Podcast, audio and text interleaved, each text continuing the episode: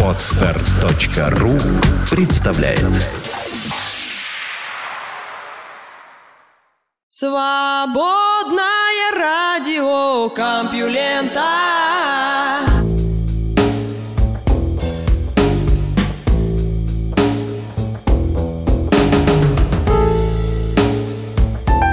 Здравствуйте, уважаемые слушатели свободного радио Компьюлента. Вы слышите Лёшу Халецкого, и этот выпуск называется «Кровавый трон». Правда, кажется, ни одной новости про кровь, да и про трон тоже в этом выпуске нет. А про что есть, ну вы сейчас сами все услышите. Наука и техника. Наблюдения за скоплениями галактик заставляют подозревать существование стерильного нейтрино. Сразу два высокоученых коллектива, возглавляемых Эзрей Улболом из Гарвард-Смитсоновского центра астрофизики США и Алексеем Боярским, представляющим Лейденский университет, Москва, Россия, нет, шучу, Нидерланды, конечно, анализируя архивные данные рентгеновских телескопов икс эм эм-Ньютон и Чандра, наткнулись на одну очень странную линию излучения. Вообще, такое бывало и раньше. Давным-давно, в тысяча восемьсот шестьдесят восьмом В году, когда мы еще не умели точно анализировать особенности спектральных линий тех или иных веществ в космосе, астроном Уильям Хаггинс нашел в небесах новый химический элемент – небулий. Через год странные запрещенные линии были обнаружены не только среди звезд, но и на Солнце, точнее в его короне – мифический короний. И понеслось – аврории, геокоронии и прочее. В конце двадцатых прошлого века, правда, оказалось, что никакого небулия нет, а есть кислород и водород в ионизированном состоянии, которые и дают диковинные спектральные линии. Теперь, однако, все иначе. Мы гораздо лучше представляем себе природу спектральных линий. Найденные странные линии с энергией три целых пятьдесят две сотых и три целых пятьдесят шесть сотых килоэлектрон-вольт. Результаты у групп слегка разные. Никто не пытается отнести к ионам некоего загадочного химического элемента. Никаких ионов с энергией перехода, равной таким значениям, мы не знаем. И, строго говоря, нет даже причин ожидать, что они существуют. Тем не менее, и у нашего времени есть свои белые пятна на лике природы. Да, такие линии излучения могут быть знаком существования темной материи, благо никаких других мыслимых источников рентгеновского излучения такого рода в межзвездной среде сходу придумать не удалось. Но какие именно частицы темной материи могли породить эти необычные линии? Исследователи, само собой, осторожничают. Суть в том, что мы просто не знаем, что это такое, говорит Эзра Булбул. Но наиболее захватывающее объяснение – это следы распада стерильного нейтрино. Заодно добавлю, и единственное быстро приходящее в голову, ибо возможность аппаратной ошибки обе группы отсеяли с помощью нескольких непростых проверок.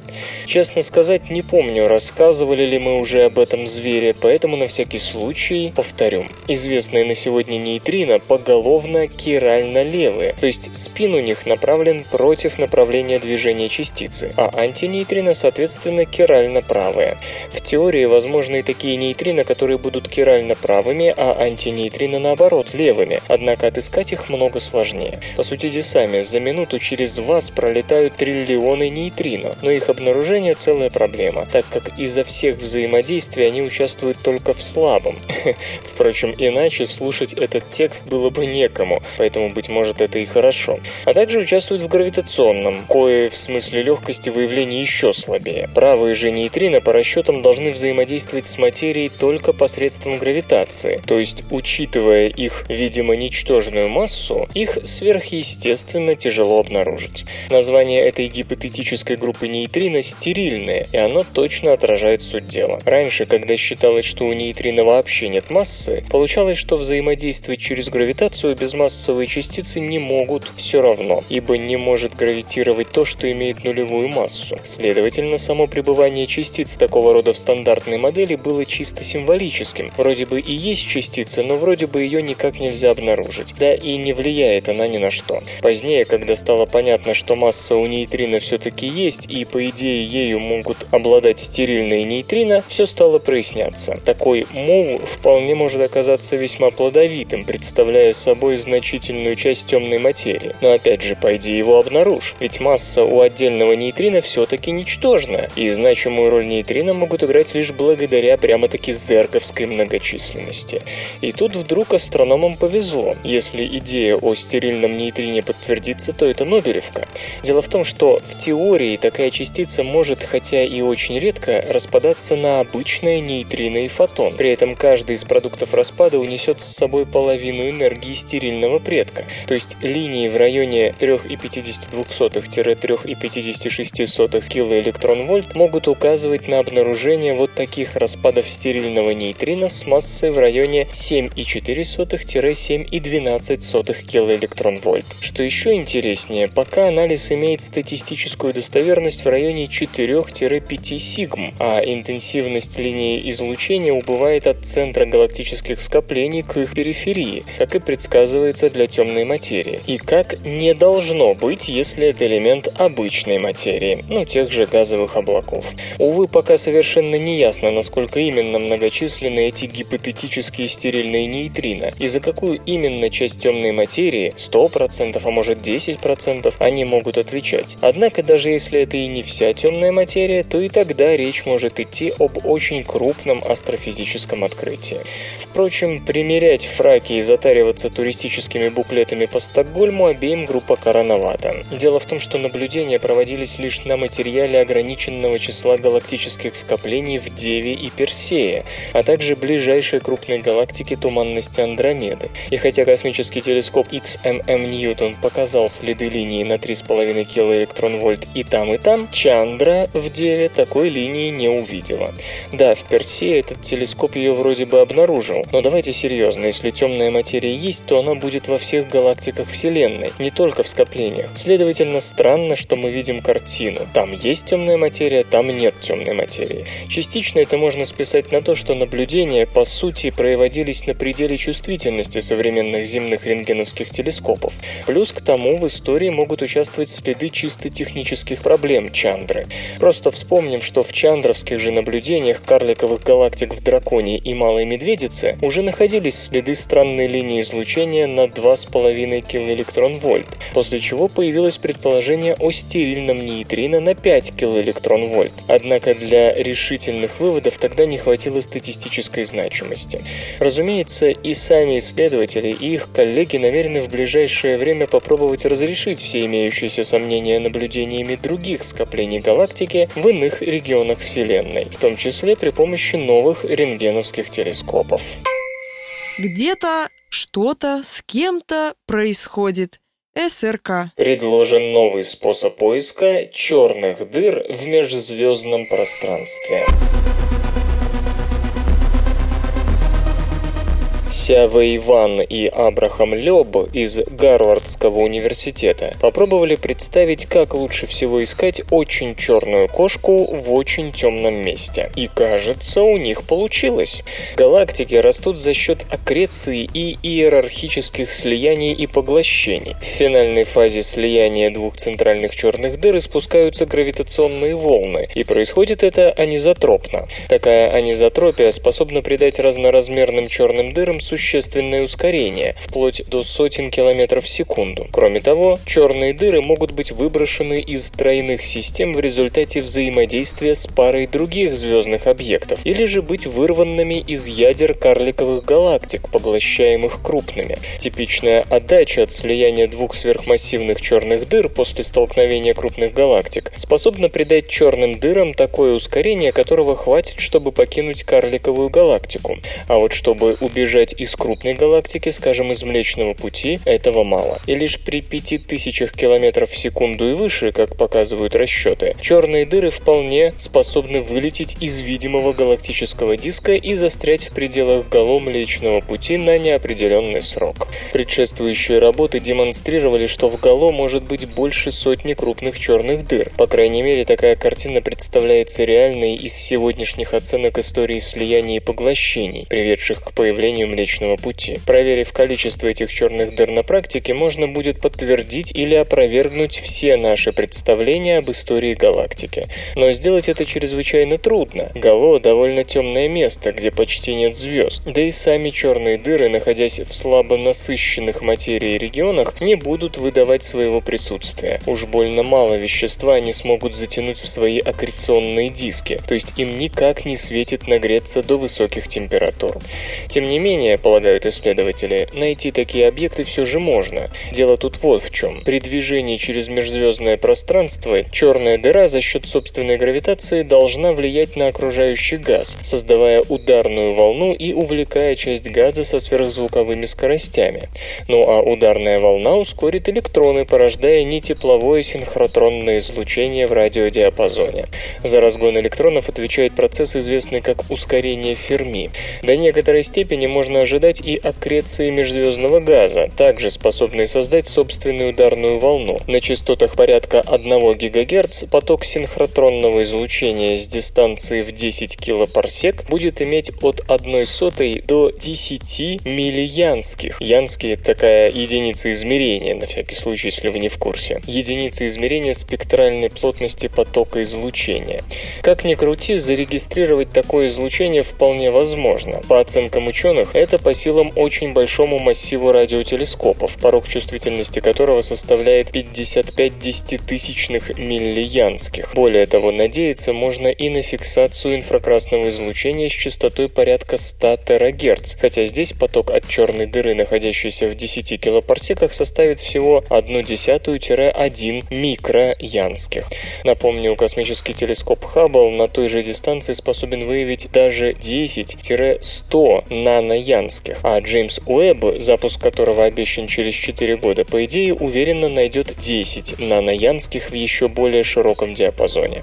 На сам собой появляющийся вопрос, как же отличить следы ударных волн от взрывов сверхновых, от продуктов движения черных дыр через межзвездное пространство, авторы замечают, что разогнанные черные дыры будут следить вдоль всей траектории, в то время как сверхновые с такой скоростью двигаться не в состоянии, что и позволит отделить одни от других. Чуть сложнее отличить эти черные дыры отметины от областей ионизированного водорода, порожденных движением через галактику скоростных звезд, спектральных классов или тех же пульсаров, поскольку они тоже дадут удлиненные следы ударных волн. Однако, уверены авторы, другой угол конуса Маха, а также то, что пульсары со звездами с их остатками так или иначе легко заметить в других диапазонах, позволит выявить именно следы черных дыр, свободно плавающих по галактике. По расчетам, в норме человеческий наблюдатель может обнаружить в Млечном Пути на разумных удалениях не менее нескольких странствующих черных дыр, а это значит, что поиск таких объектов можно начинать уже сейчас. Точно определив их количество, астрономы не просто подтвердят свои взгляды на историю слияний и поглощений, сформировавших Млечный Путь,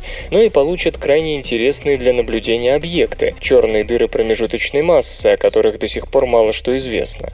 И даже если никаких черных дыр такими методами отыскать не удастся, это станет важным сигналом о неполноте наших представлений о галактической эволюции.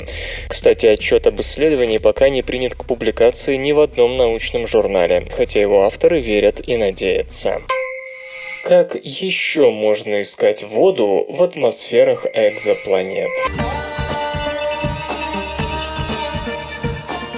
Александра Локвуд с коллегами по Калифорнийскому технологическому институту использовали совершенно новый метод для прямого выявления паров воды в атмосфере экзопланеты. И теперь ученые полны надежд на его применение для поиска воды в землеподобных мирах. Вода и некоторые газы в столь отдаленных мирах уже обнаруживались, и не раз. Но все эти открытия основывались на наблюдении очень близких к своим звездам газовых гигантов, что для астрономов представляет скорее теоретическую теоретический интерес, ведь на таких планетах не может быть биосферы в нашем понимании этого слова. В то же время для сколько-нибудь далеких от своих светил планет этот метод не работает, а главное, требует непременного транзита изучаемого тела между Землей и собственной звездой. Легко понять, что в значительной части планетарных систем галактики, где плоскость вращения планеты наклонена относительно нашей, выполнить это условие нельзя. Именно поэтому авторы рассматриваемой работы обратились обратились к методу лучевых скоростей. Обычно с его помощью ищут экзопланеты по легким колебаниям, кои гравитация небесных тел вызывает у звезды, чье излучение испытывает от этого доплеровский сдвиг. На сей раз вместо предметного анализа сдвигов для видимого излучения ученые обратились к инфракрасному диапазону и при помощи ближнего инфракрасного эшеле-спектрографа обсерватории Кека на Гавайях определили орбиту сравнительно близкого к Земле газового гиганта Тау Волопаса Б, который вращается вокруг желтого-белого карлика Тау Волопаса А. Планета по меркам солнечной довольно близка к светилу, всего сорок шесть тысячных астрономической единицы, в то время как вторая звезда системы располагается аж в двухстах сорока астрономических единиц от компаньонов. Впрочем, для горячих Юпитеров это далеко не рекорд. Анализируя излучение от звезды и планеты как от двойного объекта, астрономы не только установили массу планеты, оказавшуюся равной пяти целым девяти десятым юпитерианским, и наклон ее орбиты сорок пять градусов, но и выявили в ее атмосфере следы паров воды, по сути первыми использовав совершенно новый метод анализа атмосферы экзопланет. Как они отмечают, пока эта технология позволяет анализировать лишь действительно большие тела, сравнительно близкие к своим звездам. Однако инфракрасный телескоп Джеймс Уэбб, будет запущен в две тысячи восемнадцатом, должен сделать видимыми также более холодные и сравнительно небольшие планеты, вроде суперземель, расположенных на менее жарких орбитах. Вслух и с выражением читаю стихотворение. Леонид Ситко. Эпитафия на могиле Блатнова.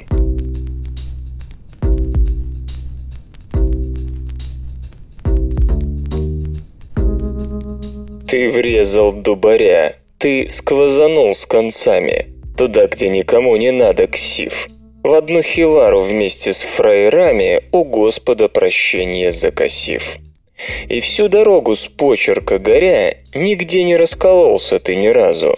Мы за тебя всегда держали мазу, так что ж ты оборвался втихаря? Стоим на цирлах, без вина косые, но как ни жмись и как ни шестери, на кичу попадешь, на сухари, и негде нам качать права в России. А ты кимаришь, ты теперь в законе. Разбейте понт, идет последний шмон. Бачата сдрючат, но никто не тронет на желтой паутине чертогон. Наука и техника. Древние киты, видимо, тоже страдали от вредных водорослей. В две тысячи десятом году дорожные рабочие, расширявшие панамериканское шоссе на северо-западном побережье Чили, наткнулись на кладбище китов. Кладбищу оказалось около девяти миллионов лет. И это был первый пример того, что массовая гибель китов, а тут были найдены кости, принадлежащие по меньшей мере тридцати животным, случалась и в древности. Вообще этот район известен своими палеонтологическими изобилиями. Здесь находили останки вымерших видов тюленей, кашалотов, гладких и усатых китов, акул и морских ленивцев. Причем останки здесь не рассеяны по всей восьмиметровой осадочной толще, а лежат компактно в четырех участках. Столь удачное расположение костей во многом помогло палеонтологам понять, что тут происходило миллионы лет назад. Среди погибших китов были особи всех возрастов и размеров. Любопытно, что порядок костей в скелетах в целом не был нарушен, как в случае с другими находками.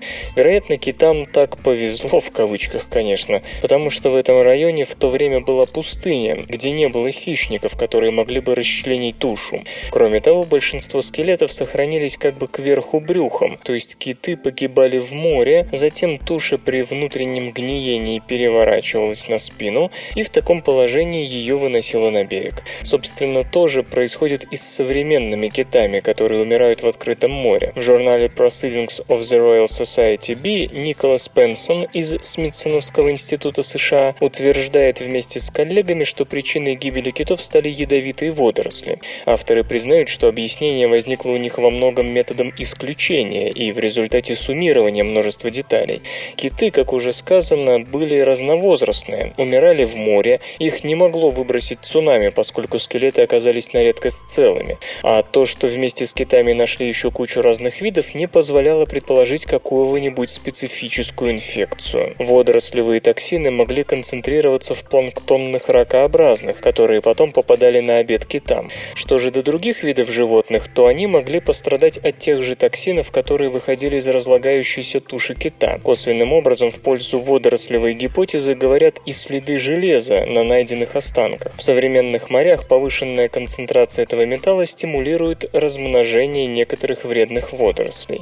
Если судить по открывшимся находкам эпизодов гибели китов и других морских животных, на протяжении десяти-шестнадцати тысяч лет было четыре.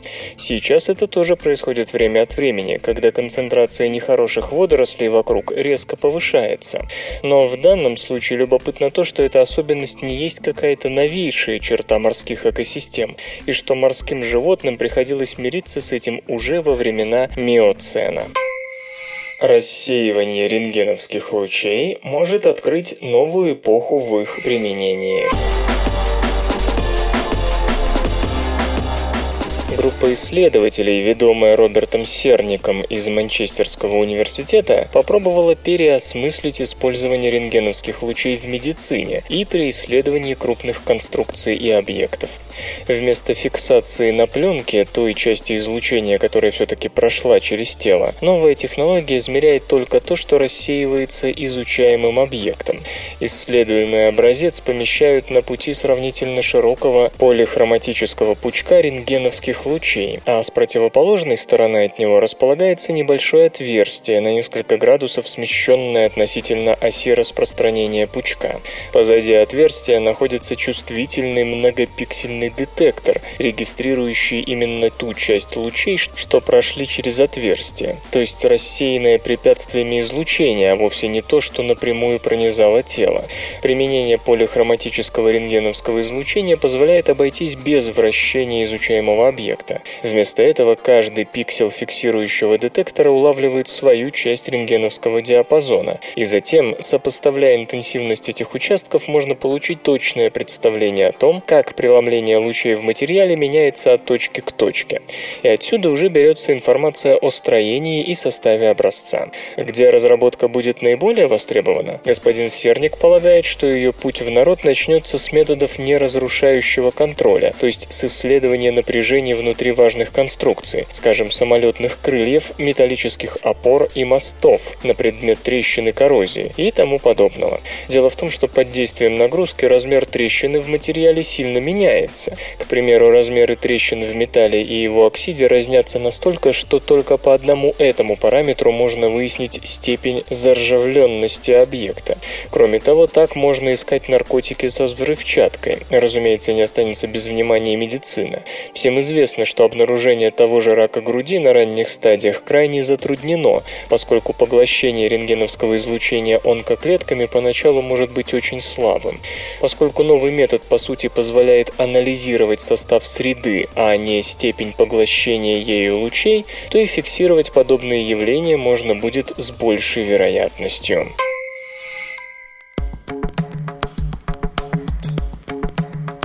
В эфире группа «Заратустра» с композицией «Лама».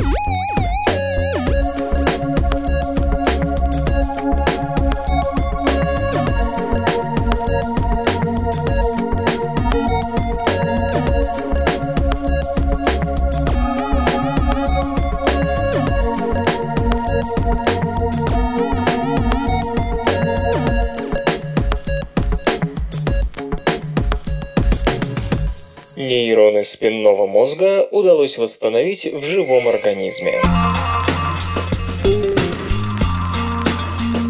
В отличие от головного мозга, в котором новые нейроны продолжают кое-где появляться в течение всей жизни, а не только в период созревания, у спинного мозга такой счастливой особенности нет. Если у взрослого человека повредились и погибли спинномозговые нейроны, ему придется мириться с этой утратой всю оставшуюся жизнь, быть может, даже в инвалидной коляске. Ученые, впрочем, упорно ищут пути восстановления спинномозговых клеток. Самый очевидный, наверное, способ связан с использованием стволовых клеток, чтобы они превратились в нейроны и заделали повреждения. Однако исследователям из Юго-Западного медицинского центра при Техасском университете как будто удалось найти иное решение. Они превратили в нейроны служебные клетки нервной системы – астроциты. Такие попытки предпринимаются с давних пор. Так, в две тысячи восьмом году специалисты из Стэнфорда превратили клетки кожи крысы в нейроны, проведя их через стволоподобное состояние. А в две тысячи десятом та же группа сумела уже напрямую провести это превращение, использовав три-четыре белка. Через год то же самое удалось сделать для человеческих клеток. Исследователи из Мюнхенского университета Людвига Максимилиана, Германия, в две тысячи двенадцатом году превратили в нейроны мозга перициты, которые в кровеносных сосудах мозга входят в гематоэнцефалический барьер. Через год в Лундском университете, Швеция, эта процедура была повторена для астроцитов в мозге живых мышей. Но все это легко заметить проделывали для клеток мозга, и команда Чунли Джана захотела проверить, можно ли таким образом получить нейроны для мозга спинного. Исследователи снова выбрали астроциты, потому что эти служебные клетки запускают залечивание и рубцевание нервных тканей после повреждения, защищая выжившие нейроны, но заодно тормозя рост клеток в больной зоне. С помощью модифицированных вирусов, доставляющих гены в астроциты, ученые выяснили, что для перепрограммирования клеток достаточно одного единственного гена сокс два. Астроциты, получив сокс два, превращались в нейробласты, предшественники нейронов. Метод работал как в культуре клеток, так и в живых мышах с повреждениями спинного мозга. Некоторые из этих нейробластов превращались в обычные нейроны, и эффективность процесса можно было удвоить, если клетки дополнительно стимулировали вальпроевой кислотой. Новые нейроны, как пишут исследователи в Nature Communications, не оставались в одиночестве, а образовывали соединения с моторными нейронами спинного мозга. Главный пафос работы в том, что новые спинномозговые нейроны были получены прямо в живом организме, и здесь, конечно, можно начать фантазировать о тех временах, когда к парализованным людям вернется подвижность, и не благодаря супертехнологичным протезам, а с помощью вот такого превращения одних клеток в другие. Превращение тут не прямое, клетки проходят через стадию предшественников нейронов, однако в этом есть свой плюс. Хотя весь процесс занимает больше времени, чем прямое превращение, в результате из одного астроцита получаются нейробласты, которые могут делиться и давать больше одного нейрона на один исходный астроцит. Впрочем, вопросов к работе много. Во-первых, пока что метод не слишком эффективен. Лишь от трёх до шести процентов астроцитов вместе введения генетического лекарства удается превратить в нейробласты, и получающиеся их нейронов не хватает не только для того, чтобы у животного проявились какие-то видимые улучшения, но и для проверки с помощью электродов функциональности новых клеток. По сути, авторам удалось пока что доказать только то, что такой подход можно реализовать в живом спинном мозге. Во-вторых, тут есть парадокс, связанный с геном сокс два, использованным для превращения. По словам Мариуса Вернига из Стэнфорда, а под его руководством в две тысячи восьмом удалось превратить кожные клетки в нейроны, сокс два обычно активен в предшественниках нейронов, но нужен он для того, чтобы предотвратить превращение нейробласта в нейрон. Почему же тогда именно с его помощью астроциты превращаются в нейроны? Авторы работы отвечают на это так. Все дело в степени активности гена, и в зависимости от этого клетка либо остается такой, как была, либо начинает перепрограммироваться. В общем, без дополнительных исследований тут не обойтись. Зависимое телевидение калькулятор. Почему осязательные нейроны не растягиваются? Двигаясь, мы сгибаем руки, ноги, пальцы, наклоняем туловище, киваем головой и так далее. И ничуть не задумываемся о том, что в этот момент происходит с нейронами. А ведь они должны были бы давно растянуться, если вообще не порваться в клочья, ибо их отростки постоянно то растягиваются, то сжимаются. Но наши нервные клетки, по-видимому, никаких неудобств от этого не испытывают, а это значит, что у них есть некое приспособление, обеспечивающее эластичность и гибкость. Все дело в спектрине. Этот цитоскелетный белок выстилает внутреннюю поверхность клеточной мембраны, образуя что-то вроде сетки, которая обеспечивает гибкость клетки и помогает поддерживать форму. Спектриновая сетка, например, помогает оставаться в форме эритроцитом, протискивающимся через мелкие кровеносные сосуды. Однако у нейронов роль спектрина может быть даже шире, чем у остальных клеток. Исследователи из Стэнфорда, опубликовавшие результаты своей работы в Nature Cell Biology, полагают, что именно спектрин сохраняет некоторым рецепторам способность к восприятию внешнего раздражения. Ученые обратили внимание на то, что нематоды Caenorhabditis elegans, которым вводили мутацию в спектрин, слабо реагировали на механические раздражители. Мутацию получали не все нервы, а лишь те, что отвечают за осязание. Такие нервные клетки реагируют на механическую деформацию, из-за которой у них в мембране открываются ионные каналы и запускается электрическая электрохимический импульс. Обычно нематоды на прикосновение реагируют довольно энергично, чего не наблюдалось у червей с мутацией в спектрине. Роль спектрина удалось уточнить с помощью хитроумного метода. Ученые использовали некий белковый фрагмент, который можно было вставлять в другие клеточные белки и который, что важно, светился синим, когда его растягивали. В обычном состоянии этот фрагмент светился желтым. Светящийся белковый участок вставили в обычный, не мутантный спектрин, и в результате механочувствительные рецепторы засияли синим. Спектрин растягивался. Очевидно, без спектрина эти нейроны потеряли бы способность что-то чувствовать. Их мембрана просто не могла бы постоянно возвращать себе прежнюю форму и реагировать на новые прикосновения.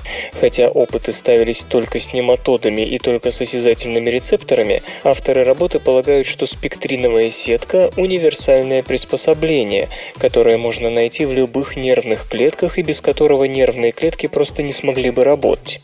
Конечно, исходя из общих свойств спектрина и его роли в других клетках, можно было бы сделать такой вывод чисто умозрительно, но экспериментальные доказательства все равно были нужны.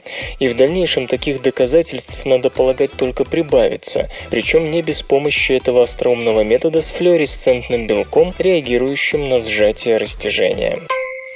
Исторический анекдот. Известна история о встрече в тысяча восемьсот втором году в одной из мюнхенских гостиниц князя Шаховского с Гете. Поэт пригласил князя на чай. Тот, не увидев на столе ничего, кроме чая, без церемоний заказал бутерброды и что-то сдобное. Вечер прошел очень приятно, в беседах о немецкой и русской литературе. К удивлению Шаховского, на следующий день он получил счет за все съеденное, который Гёте отказался платить, поскольку приглашал князя только на чай. И игры. Фотограмметрия идеальна для небольших игровых студий. После того, как девелоперы стали использовать три дэ-графику, стоимость разработки устремилась к звездам. Сегодня это десятки и сотни миллионов долларов. Игровая графика – очень-очень дорогое удовольствие. Что в этой ситуации делать небольшим командам, которым не по зубам сотни художников, модельеров, аниматоров и программистов? У них нет ни времени, ни людей, чтобы построить игровой мир в лакомом масштабе блокбастера, пользуясь традиционным моделированием. Одно из решений — процедурная генерация мира по образцу той, что применяется в игре No Man's Sky. Но есть и другой способ, известный с девятнадцатого века. Это фотограмметрия. Польская студия The Astronauts воспользовалась им, чтобы наполнить мир игры The Vanishing of Ethan Carter фотореалистичными объектами. По словам разработчиков, они в восторге от первых результатов. В общих чертах фотограмметрия является точным измерением окружающей среды и объектов внутри нее на основе фотографий и данных от других бесконтактных датчиков, к примеру, ультрафиолетовых или тепловых изображений. В The Astronauts решили, что это доступная альтернатива дорогущему лазерному сканированию, технологии, которые используются для цифрового захвата лиц актеров в The Alien Isolation. Кроме того, фотограмметрия позволяет не только получить детализированную модель, но и фотореалистичную текстуру высокого качества. «Качество поразило нас», — восклицает творческий директор проекта Анжей Познанский. «Я видел действительно высококлассные проекты, я работал с удивительными художниками, но когда я смотрю на наши результаты, они удивляют меня. Нет такой команды художников, которая могла бы добиться того же, по крайней мере в разумные сроки. Всегда есть крошечные детали, которые вы теряете при создании игровых материалов, но именно они придают работе эффект реальности. Вспомните, как мох растет вверх по стенам, как появляются трещины на асфальте, как эрозия сглаживает углы каменных блоков, как дождь попадает в помещение сквозь трещины в крыше. Жизнь кроется в деталях этих процессов.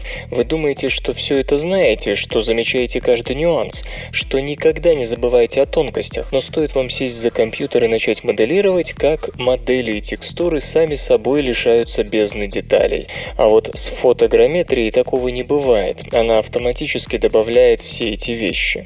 Я вас убедил? Тогда немедленно покупайте фотокамеру и специальное программное обеспечение. The Astronauts, к примеру, используют Agisoft Photoscan. Полное воссоздание объекта в виртуальном пространстве требует от сорока до пятидесяти фотографий, чтобы покрыть каждый возможный угол. Как только снимки загружены, все остальное делает программа. Причем подходит практически любая камера. Разумеется, не все так просто. Определенную работу надо проделать до и после процедуры. И все равно это не идет ни в какое сравнение с традиционным моделированием. Пока у этого метода есть лишь один существенный недостаток – пренебрежение ограничениями памяти. Фотореализм требует огромных ресурсов. Небольшие тайлы, покрывающие многие модели и ландшафты, минимум геометрии только в самых необходимых местах. Фотограмметрию это не волнует. Вы получаете миллионы полигонов, где вполне хватило бы нескольких сотен. На выходе вы имеете уникальные, но огромные текстуры, которые могли бы заменить тайлами в шестьдесят четыре раз меньше. Так что же, инди-сцену ждет графическая революция? Ну, в некотором роде. Конечно, метод требует определенных трюков, дополнительной обработки, изображений, оптимизации структуры объектов, компрессии текстур. Впрочем, даже тогда модели остаются довольно тяжелыми. Но астронавты не видят в этом проблемы, поскольку с одной стороны растут вычислительные мощности и количество памяти на персональных компьютерах и приставках, а с другой девелоперы говоря так. Мы придумали новый метод компрессии, что позволяет уменьшить эти огромные текстуры почти в два с половиной раза. Да, нужны навыки для работы с такой технологией, но в этом-то и прелесть. Конец цитаты. По мнению разработчиков, фотограмметрия лучше всего подходит для небольших команд. Если вместо художественного отдела у вас полторы коллеги, без таких хитростей не обойтись. Если бы не этот метод, мы бы еще и десятой части игрового мира не закончили, подытожил дизайнер игры Адриан Чмилаж. Железо и гаджеты. Серийный автомобиль Hennessey Venom джи ти показал рекордную скорость в четыреста тридцать пять километров в час. Американскому пилоту-испытателю Брайану Смиту удалось установить новый рекорд скорости на серийно выпускающемся автомобиле. Он разогнал купе Hennessey Venom джи ти до четыреста тридцать пять целых три десятых километра в час, или двести семьдесят целых сорок девять сотых миль в час. Суперкар Hennessey Venom джи ти оснащается семилитровым двигателем внутреннего сгорания ви восемь с двумя турбокомпрессорами, выдающим невероятные тысяча двести сорок четыре лошадиных сил. Учитывая, что собственная масса автомобиля равна тысяча двести сорок четыре килограмма, то на каждый килограмм веса приходится одна лошадка. Купе обладает потрясающей динамикой. Разгон с нуля до ста километров в час занимает всего две целых семь десятых секунды. В январе две тысячи тринадцатого автомобиль попал в Книгу рекордов Гиннесса, разогнавшись до триста километров в час за тринадцать целых шестьдесят три сотых секунды и побив прежний рекорд Koenigsegg Agera-R в четырнадцать целых пятьдесят три сотых секунды. Более того, во время тестовых заездов Hennessey Venom джи ти смог одолеть триста семьдесят километров в час немногим менее чем за двадцать секунд, за девятнадцать целых девяносто шесть сотых, если быть точным. Испытания на максимальную скорость для серийных автомобилей проводились в середине февраля на посадочной полосе шаттлов в космическом центре имени Джона Кеннеди, Флорида, США. И суперкар в очередной раз доказал впечатляющие возможности разгона. Как отмечается, на набор скорости с тридцати двух до ста девяноста трех километров в час потребовалось всего семь целых семь десятых секунды, а ускорение со ста девяноста трёх до трёхсот пятидесяти четырёх километров в час потребовало менее десяти секунд. Испытатели замечают, что достигнутые четыреста тридцать пять целых три десятых километра в час – это не предел. Автомобиль мог бы набрать еще до пятнадцати километров в час, однако сделать это не позволила длина трассы. Пилоту попросту пришлось тормозить. Кстати, на снижение скорости с максимальной до ста десяти километров в час ушла целая тысяча метров. Много? Не очень. Ведь на пике разгона суперкар за каждую секунду преодолевал более ста двадцати метров. Увы, Книга рекордов Гиннесса показанный результат не засчитает. Дело в том, что по установленным правилам рекорд может быть зафиксирован только в том случае, если серийный автомобиль преодолевает путь в двух направлениях, после чего высчитывается средняя максимальная скорость. Обратный заезд команде испытателей не разрешило руководство космического центра. К тому же Книга рекордов Гиннесса считает серийными те машины, которые выпущены в количестве не менее тридцати штук, а Hennessey Venom джи ти выйдет лишь в двадцати девяти экземплярах, одиннадцать из них уже изготовлены. Кстати, цена тысяча двухсотсильной версии начинается с миллиона долларов. Каждый будний день свободное радио Компьюлента дает вам возможность насладиться последними новостями из мира высоких технологий. Ford Automated Fusion Hybrid – еще один проект автомобилей с автопилотом. Google не единственная компания, занятая масштабным тестированием автомобилей с системой автопилотирования. СРК уже рассказывала о похожих проектах Toyota и Volvo. Сегодня поговорим еще об одной инициативе по созданию транспортных средств, которые способны передвигаться полностью самостоятельно, без участия человека. Речь пойдет о робомобилях Ford, демонстрирующихся на ежегодной выставке Mobile World Congress, которая с двадцать четвёртого по двадцать седьмое февраля февраля проходит в Барселоне. Экспериментальный Ford с автопилотом построен на основе седана Fusion Hybrid.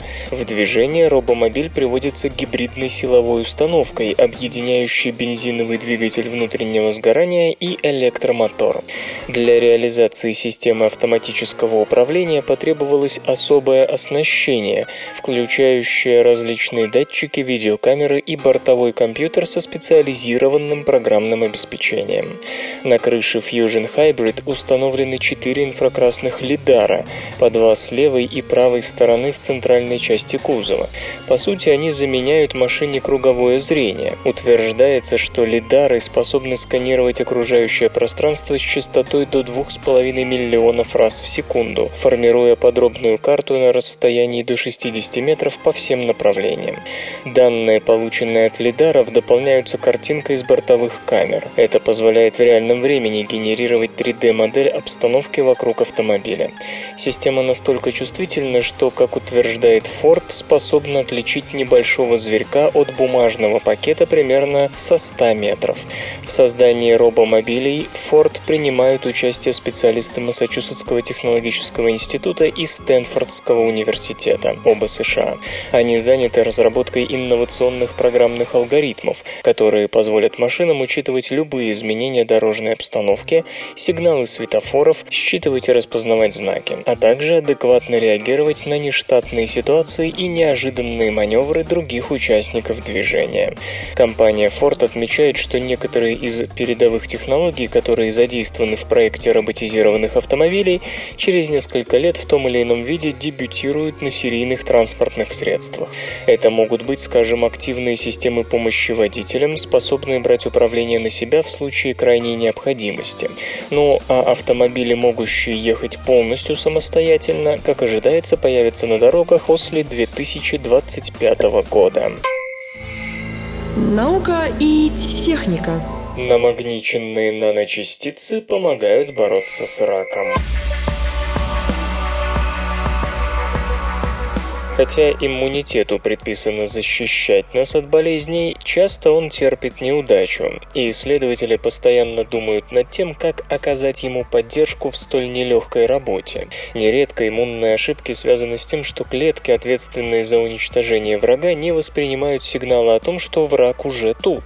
Сигналы эти, кстати, передают другие иммунные клетки, непосредственно распознающие чужаков, поэтому внимание ученых часто концентрируется как раз на моменте встречи одних клеток с другими. Нельзя ли увеличить ка пэ дэ обмена иммунными данными? Один из самых радикальных подходов к проблеме продемонстрировали исследователи из группы Джонатана Шнека из университета Джонса Хопкинса, которые создали искусственные антиген-презентирующие клетки. Эти клетки можно запрограммировать на демонстрацию другим иммунным клеткам признаков болезни, например, белков, свойственных раковым клеткам, после чего Т-клетки иммунитета будут знать, что им нужно найти и уничтожить. Вообще говоря, антиген-презентирующие клетки представляют собой маленькие частицы из оксида железа, закутанного в углеводную оболочку из декстрана.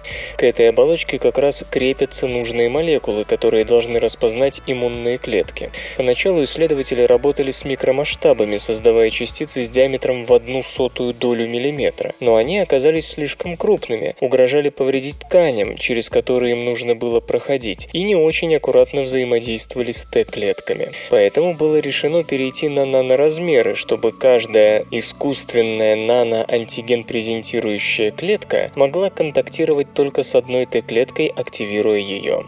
Но кроме того, оказалось, что эффективность активации можно повысить, если применить еще и магнитное поле. Под его действием наночастицы притягивались друг к другу и заставляли рецепторы, с которыми они были связаны, группироваться в кластеры, и такое общение рецепторов усиливала активность Т-клеток.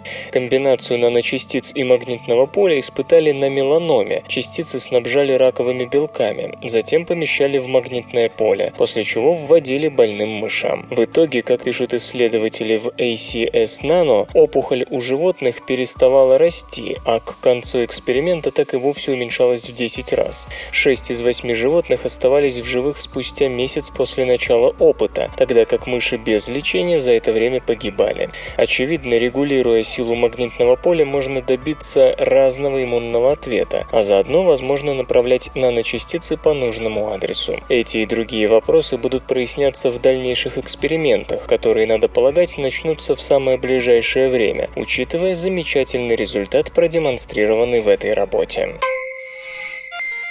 Компьютер, компьютер, компьютер, лента, подкаст.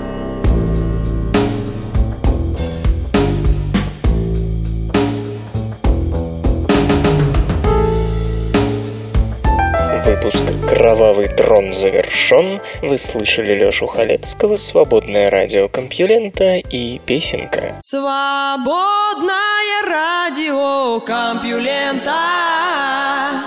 Скачать другие выпуски подкаста вы можете на podster точка ру.